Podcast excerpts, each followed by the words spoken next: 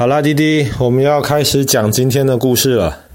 我们今天要继续回到阿拉伯半岛上面，我们要讲的是也门这个国家。也门这个国家其实今天是阿拉伯半岛上面最穷的一个国家，而且这个国家严格上来说，现在不是一个国家。它就跟那个叙利亚或是黎巴嫩的情况有一点像，这个国家前面其实分成好几股的势力，把这一个国家变成了好几块。那么，其实，在过去几十年来，也门的历史一直非常的混乱，因为也门其实曾经分成了两个国家，南也门跟北也门，后来这两个国家统一了。统一没没过多久之后呢，南也门又独立了。那么接下来又内战，然后后来这两个国家又统一在一起。可是呢，现在也门里面又有一些人要独立，而且再加上一个很有名的恐怖组织，就是基地组织，现在还是在也门有据点，那么也控制也门的一块地方。所以这个国家其实老百姓非常非常的贫穷，而且非常的辛苦。但是。爸爸其实对也门这个国家非常感兴趣，最主要的一个原因是因为也门的首都，也门的首都叫做萨那。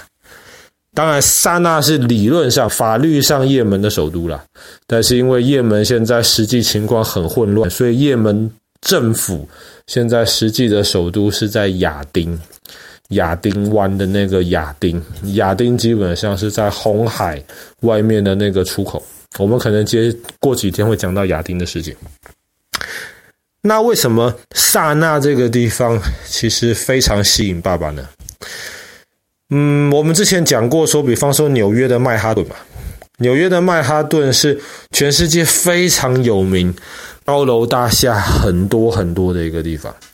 那么像香港也是，香港也是非常多高楼大厦集中在一块地方看。那么中国大陆现在当然也是很多大城市也是高楼林立，比方说上海的这个外滩浦东的那一块。但是这些高楼大厦都是现代的产物，比方说好了，那么那个近代可以说大家公认的第一座真正的高楼大厦，在美国的芝加哥。那么也就是几十公尺高，当然这个是第一栋。但是爸爸觉得，如果认为大哥有第一栋高楼大厦的话，这其实是一个很错误的一个想法。有这样的想法的人，应该到萨那去看一下，因为萨那这个地方，在至少五六百年之前就已经到处都是高楼大厦。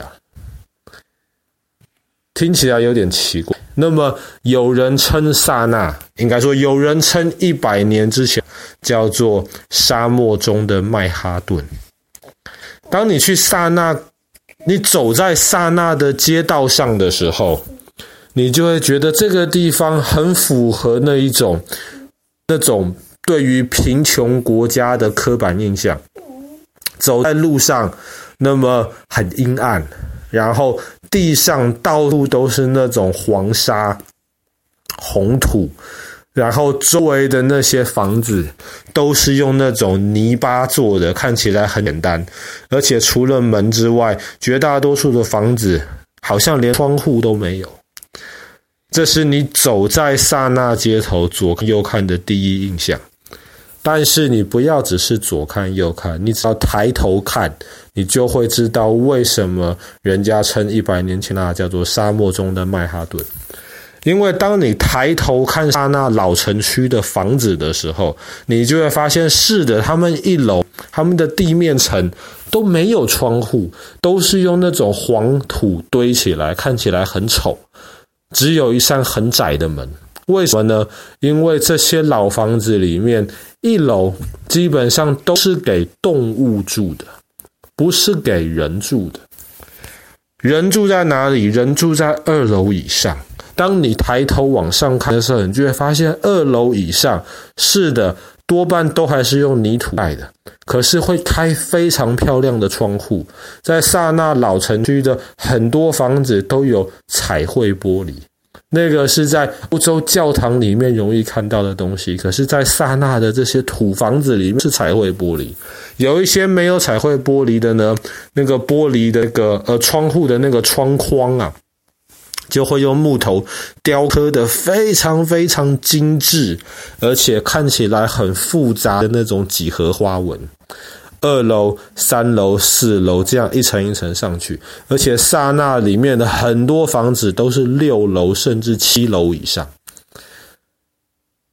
传说，传说，现在考古不太容易找到直接的证据，但是传说可能在一千年、两千年之前，萨那的老城区就有十楼以上的房子。当然，现在萨那老城区看到了大概七楼、八楼最多了。以前有十楼的房子，十楼的房子是什么概念呢？那爸爸刚刚一开始说的，芝加哥第一栋所谓的现代的高楼大厦，差不多就是这个高度而已。萨那人在一两千年之前可能就已经盖出来了，而且不是用钢筋水泥盖出来的，全部是用土。这是一件很匪夷所思的事情呢、为什么在萨那的人在这么早之前就要开始往上盖这种高楼大厦呢？其实居住在萨那的的这些人呐、啊，这这个地方原来的这些住民，他们其实是以种田为工作的。可是雁门这个地方绝大多数都是山。很少有能种地的地方，特别萨那这个城市，基本上海拔两千多公尺，因为它在比较高的地方，所以相对于阿拉伯半岛上面绝大多数其他地方，萨那是相对凉快，适合居住的。但是也是因为在两千多公尺的山谷中，所以萨那这个地方能够种田的地方很少，对于农夫而言。种田的地方很少，那么只要是能种田的平地，全部拿去种田。他们不会浪费任何一块地来盖房子的。意思就是说，每栋房子能够盖的这个面积就很小，面积很小，他们怎么办呢？他们就只能往上盖，而且再加上这个地方从以前到现在治安就不太好。所以萨那的古城其实有一个城墙，城墙就这么大，那么城墙里面的地就只有那么多，更逼着住在当地的人要往上盖。所以在当地特别的这些贵族们，再有钱的人都没有办法买地，他们就只能比房子越盖越高。而且在房子的那个窗户，人家看得到的那些地方，用非常昂贵的方法来装饰这些土房子的这个窗户。那么，为什么在一楼这个地面层的这个门要做得很小呢？爸爸刚刚说，地面层主要是给动物住，不是给人住。而且这些土房子门做得很小，而且。一楼的那个墙壁很厚重，其实就有一点像是在中国大陆广东省开平附近的那些碉楼。碉楼其实也是一样，他为了当时盖碉楼的时候治安不太好，所以他就是为了要容易防守、容易保护住在里面的人，房子的那个门就开得很小。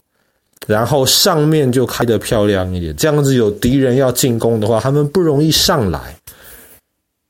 所以呢，这就是萨那的这个老城区会盖成这个样子。而且更让考古学家或是研究这个雁门历史的的这些人更惊讶的是，他们盖的这些高楼大厦用泥土盖的，而且他们盖的时候是没有支架。不像今天我们如果要盖一栋比较高的房子的话，我们在房子外面要用那个钢筋跟木板搭成那个支架，在萨那没有，他们就是下面的一层盖完了之后呢，那么就上面铺着那个木板，然后就继续往上盖第二层，铺木板继续往上盖第三层。这样子的房子为什么可以盖得这么高呢？还有一个原因是因为萨那这个地方下面都是坚固的石头，地基其实盖得很稳，所以他们的房子现在这种泥土老房子还有八千多栋留下来。之前联合国教科文组织在把萨那评为世界文化遗产的时候，特别派人去看这八千多栋老房子，只有六七十栋需要修补。其他的老房子，专家的评估是至少还可以再站在那边三四百年，不会有问题。所以当时虽然是用泥土盖，可是这些人盖得非常非常的厉害，盖得很坚固。萨那老城区边边的地方还有一个萨那城堡，人家又叫它石头城堡。它在萨那边最高的一块石头上面。这块城堡感觉起来就像是从石头里面长出来的一样，他们就把那个城堡盖在石头上，而且盖得非常的结实。那么这个地方以前也是管理萨那的这个地方的这个国王他居住的这个地方。那当然后来没有这个国王了，这个石头的城堡也就可以开放让人家来参观。那么在萨那老城区里面走，其实是一件很有意思的事情。这些很多老房子彼此之间还连在一起，就像个迷宫一样。只是这个迷宫不是在那种小巷子里面穿梭的迷宫，还有三 D 的概念。你还常常有时候要穿越别人的房子，往上往下走，才能够到你要走的地方。那爸爸自认为自己方向感不错，很想去萨那挑战一下。但是这个地方最近真的是政治情况不太好，希望有一天可以去看一看。好啦，那么我们今天的故事就讲到这边。也门的首都萨那